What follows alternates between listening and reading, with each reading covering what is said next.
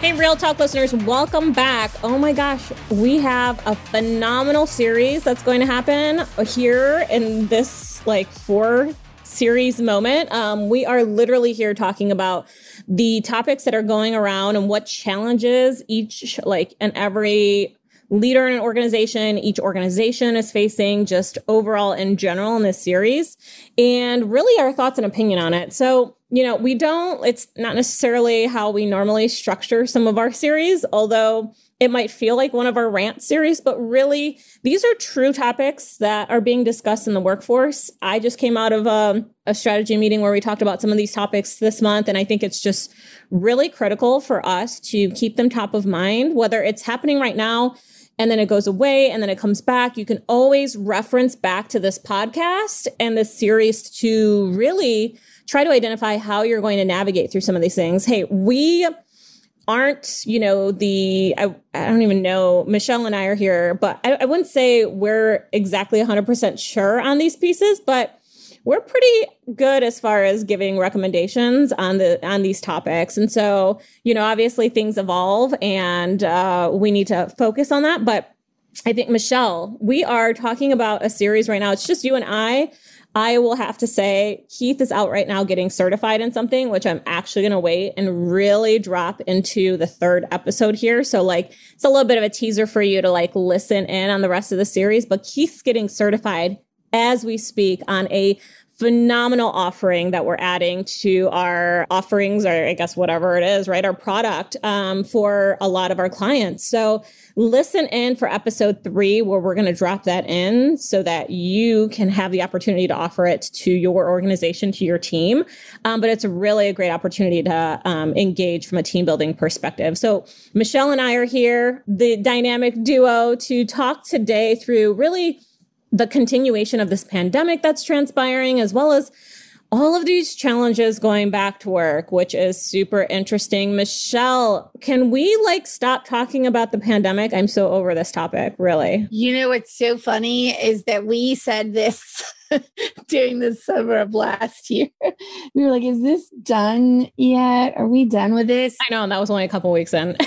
oh, geez. Um, you know, I think we can. And there's a couple things, and you and I want to refer back to something you said because you nailed it when you said the the changing of uh, the workforce, and that's really what we're going to focus on.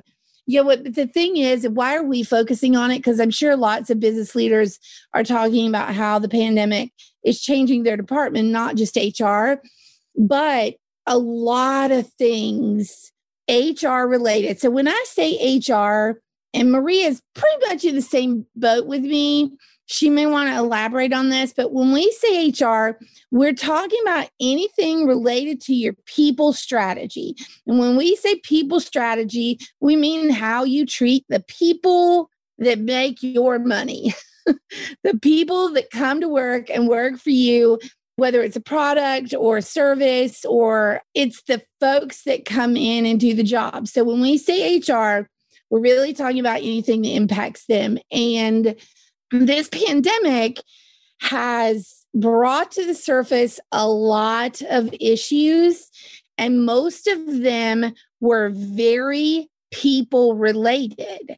So, not only is your business going to have to change, but your HR department is going to have to change.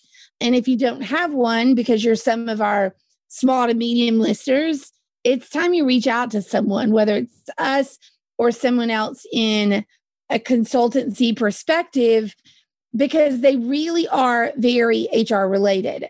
You know, it's interesting. I read an article the other day. Um, it was an interview of Angela Davis. Maria, you and I were talking about her just a minute ago. Mm-hmm. And one of the questions in the interview was Do you think that the Black Lives Matter movement would have gained as much strength or progressed as far as it has this time. Um, and Maria, you've talked about this a number of times, like what makes this different because it's been happening for centuries, right? Would the absence of the pandemic have made a difference? And she said, basically, I'm going to summarize what she said. She's way um, more brilliant than I am, so it probably sounded better coming directly from her mouth. But the basis of what she said was she does the work always for equality because at some point in time, the world comes together in a way that makes things come or bubble to the surface.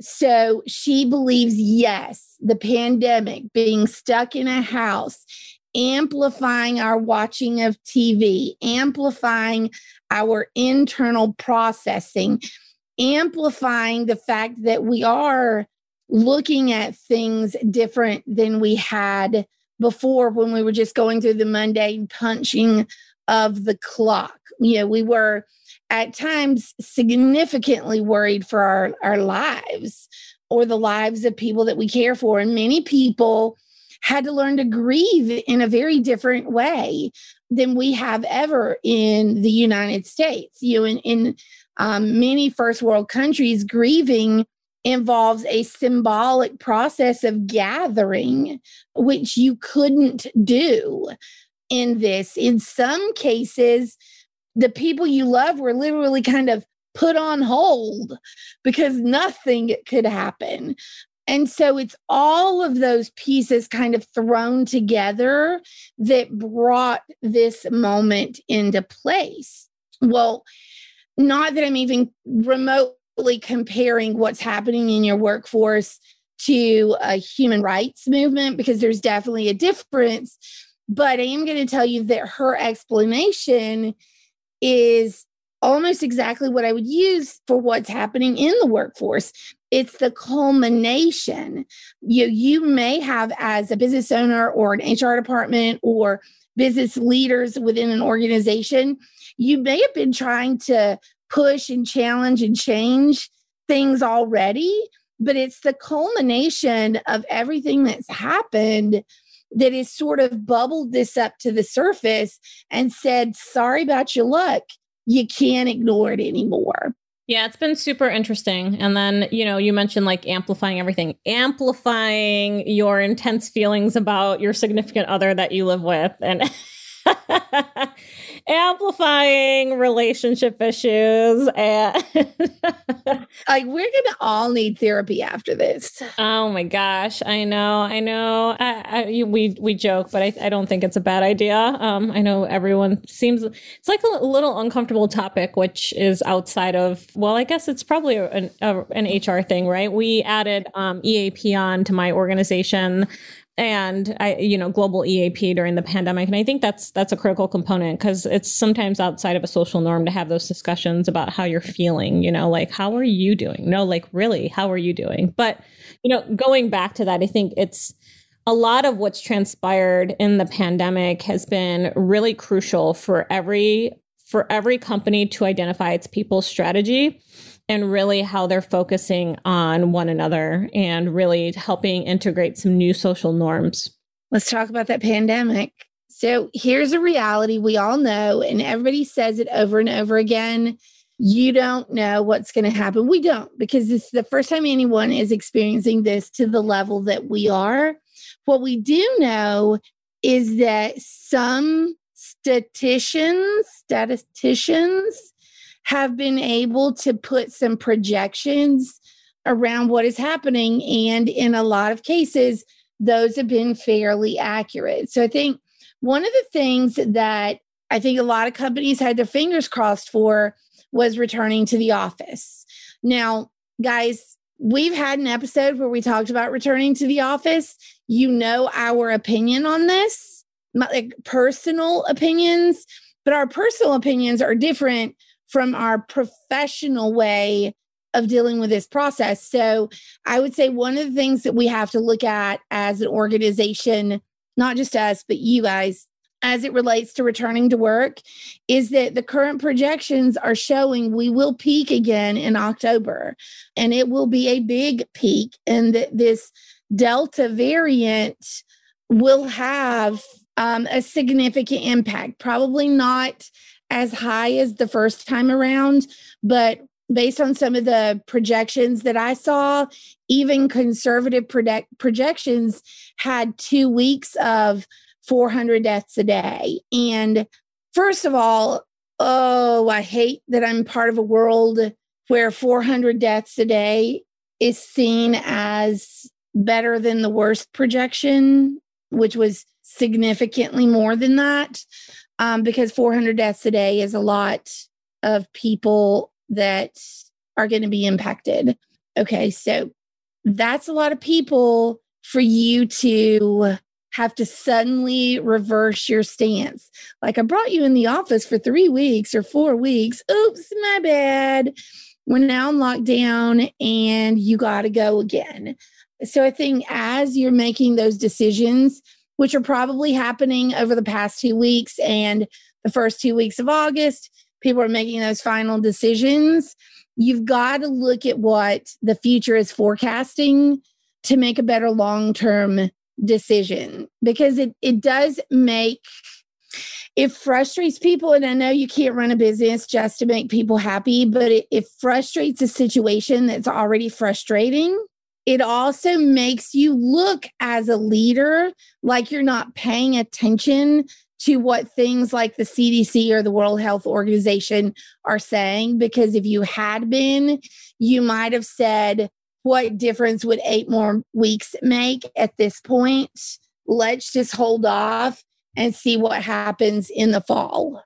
Yeah, you said a couple things there. So, uh, you know, companies already started bringing their employees back to the office. Like, I think it was like May or something like that. Super crazy. So, you know, now they're just going to have to reverse course or take a look. And I and I realize, listen, uh, uh, to all our listeners, I get the fact that we have essential uh, functions. You know, it's not a surprise why there is a chip shortage in the world for, you know, new vehicles or phones or whatever the case may be. Obviously, we need things to be produced to continue making the world go round. Got it. Yeah, you know, but if you are a white collar professional individual that doesn't have to be in the office, why sacrifice your employee population's health or, or put it at risk? Now, that's the ISTJ in me. That's all very like black and white and like science based and facts. But, you know, Michelle, you mentioned like 400 deaths. Like even one death is one death too much. And it's also one death of somebody who's potentially in a workforce that's working at a location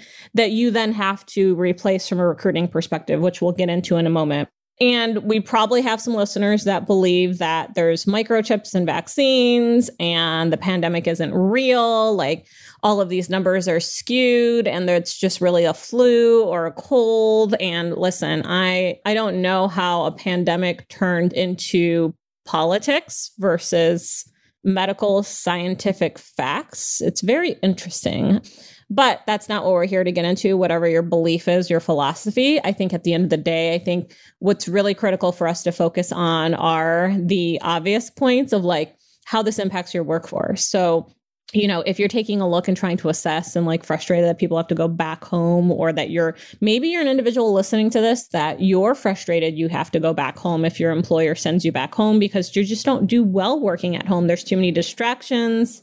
Um, you know, your dogs are barking in the back, your two year old's running around, and you'd rather just have like your significant other watch them while you go back into the office and get some relief or whatever the case may be. But I think it's really critical for us to stop and assess, you know, as as an organization, you need to assess the risk pool for your employees and how you can be very cautious and safe during that time. I think you nailed it. You it's interesting. We initially got a lot of questions about, you know, if you're that that worker that must come to a place to do their job, that essential workforce that it's essential that you be present at the workplace that they would be frustrated that everyone else would work from home. We actually found in a couple of organizations that we interact with that they were actually frustrated when we started trying to bring people back. They're like, whoop, we knew what we were doing.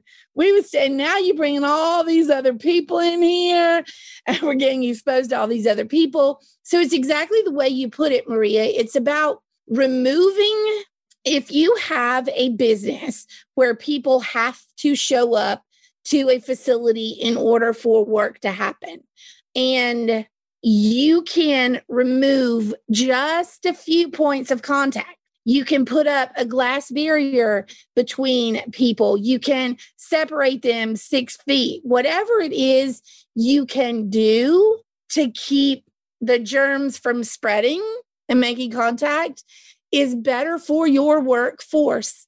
And, you know, it's one of the things I love. Marie and I, we're so different, but we have similar values, um, which is why you'll get us challenging each other occasionally because we think from a different perspective. But we, at the end of the day, we both feel that work should be good for an employee and a, and an owner. It should be good for both people. Businesses are there for a reason, right? And keeping your workforce safe is good for them and it's good for your business. And guys, we're not talking about anything that we've ever talked about in HR before.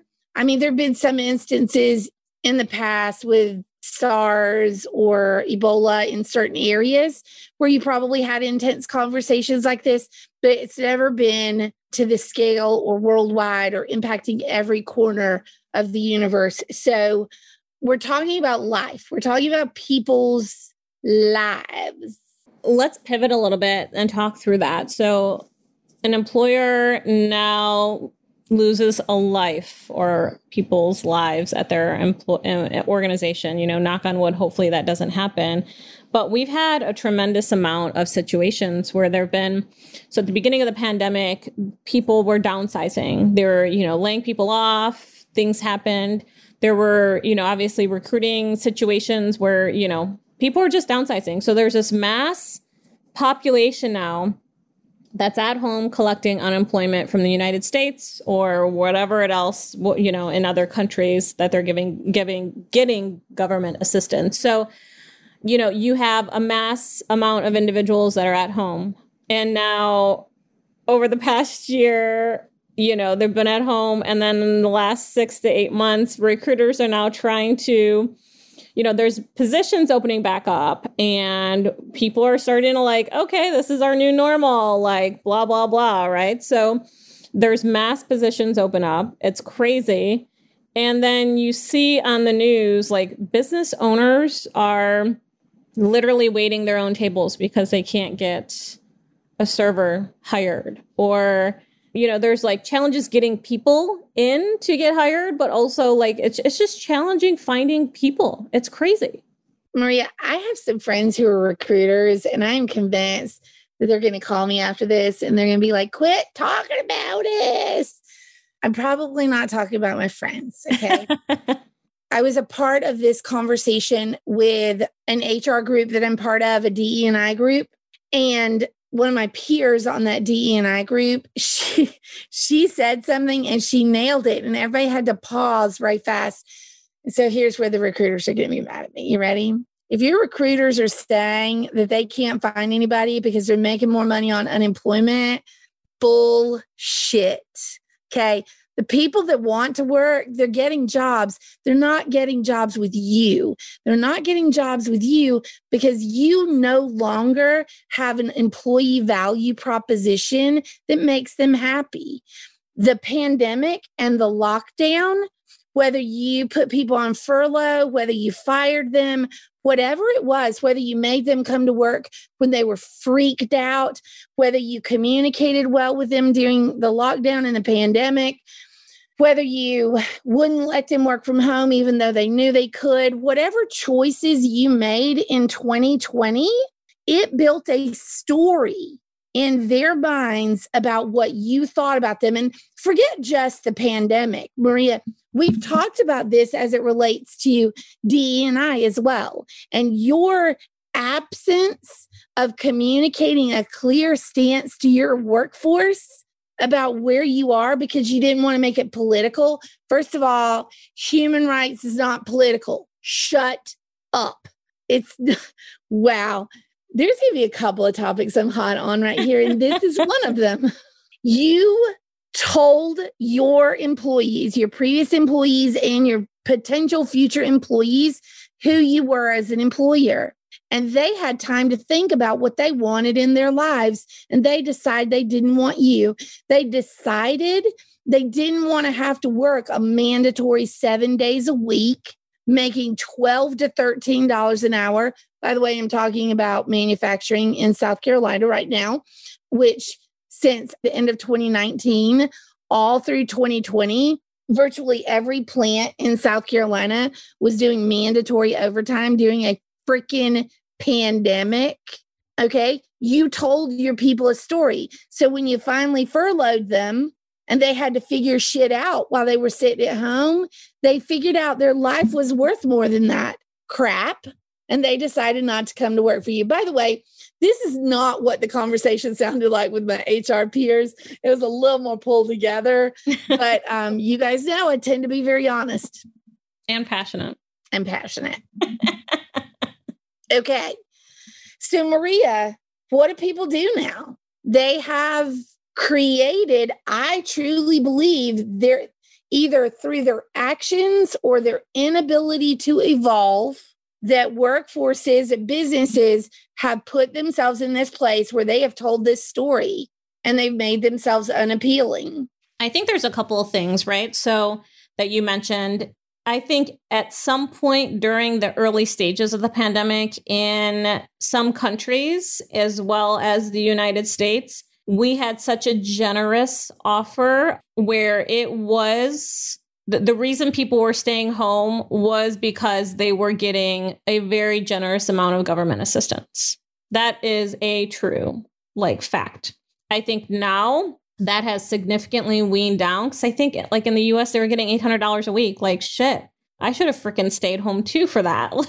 like Where's our, um, you know, additional compensation for killing ourselves during the pandemic, working hard while the rest of the workforce was at home and we were challenged? Like, I know people are going to get mad because they were actually laid off, struggling, and you know, I totally relate to most of that to most of that or, organization. But the other people that literally have, you know, now to this point found a way to live off of less and make their means work over the last year, they figured it out in 12 months. So, you know, that's a challenge in itself. But I think you're right, Michelle. So I think there's a couple of things playing in it. If you're a recruiter challenged finding a white collar individual to work for you, it's because one of two things. A, you're, you know, you're forcing them to come back into an office, which I see literally like when I'm like scrolling through LinkedIn and that's like, oh, like all these like people are posting, you know, and sharing jobs. It's like, it's got to be in an office. Like this has to be in, you know, Boston, Massachusetts in our office. This person has to live near the city and it, there, there's no remote attached to it.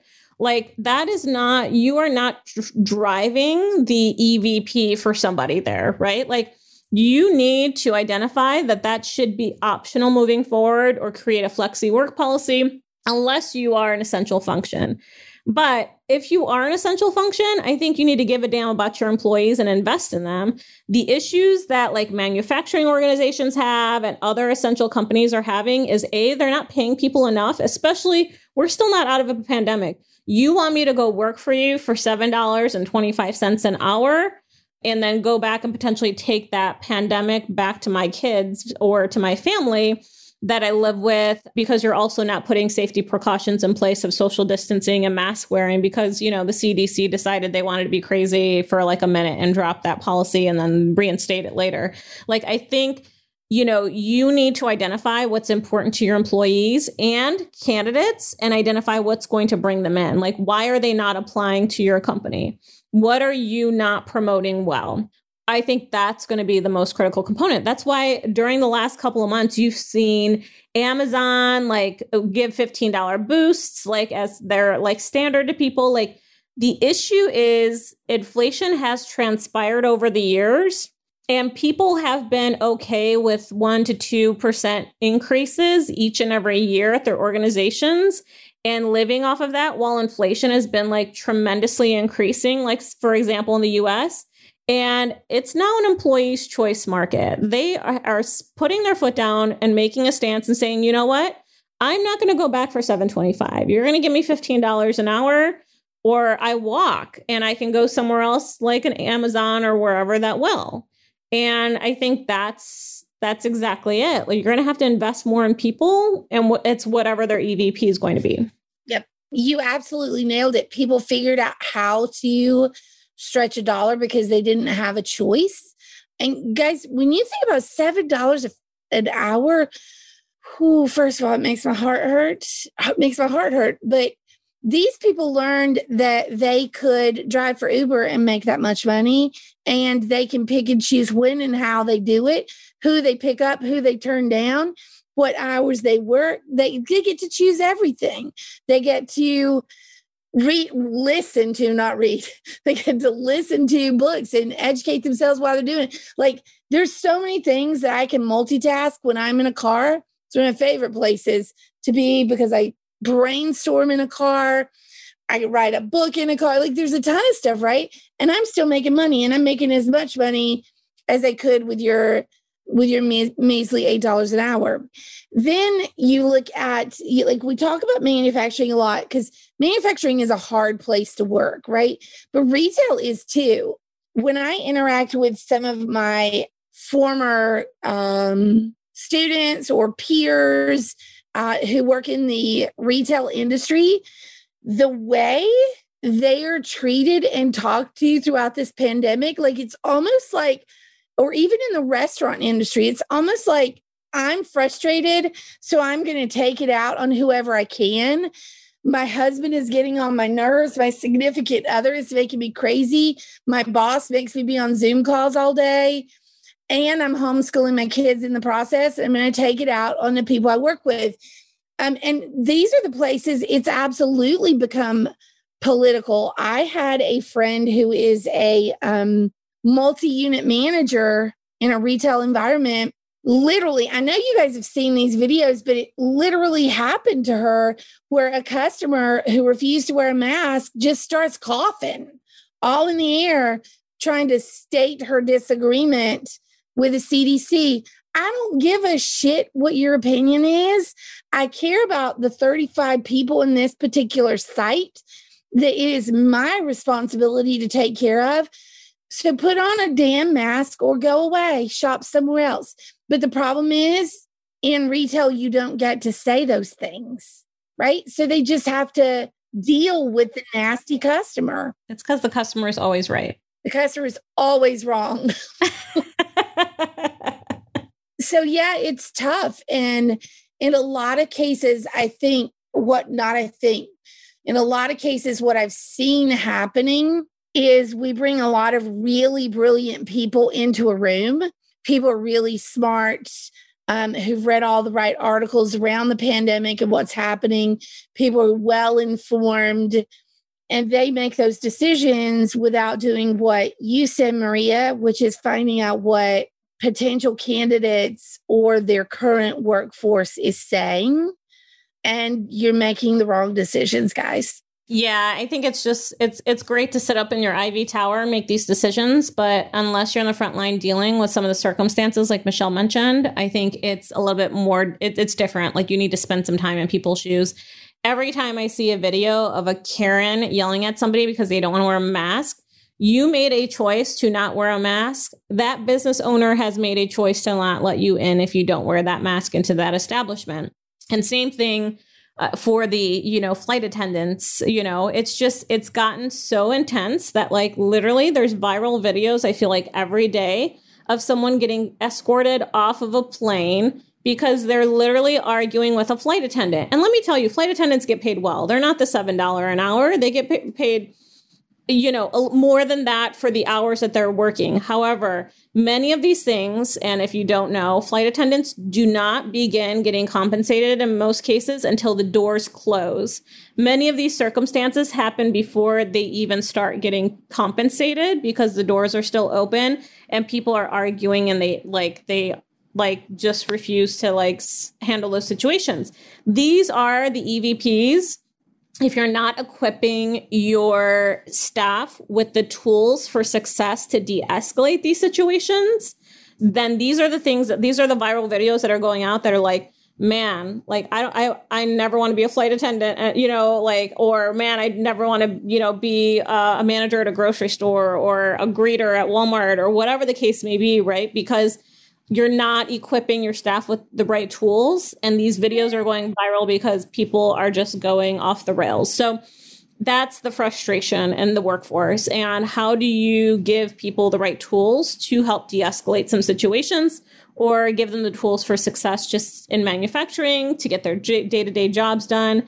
How do you get things done? So I think those are things that you have to think about when you're talking about recruiting is what's what's not going well now in your organization and what what can work well and really talk to people. So you brought up something else that um, I would be remiss not to put in a plug uh, because it is something that we do really well at Real Talent. It's something that we have been actively doing um, in a number of industries for 20 consecutive years, almost 50, 60, if you combine our years together.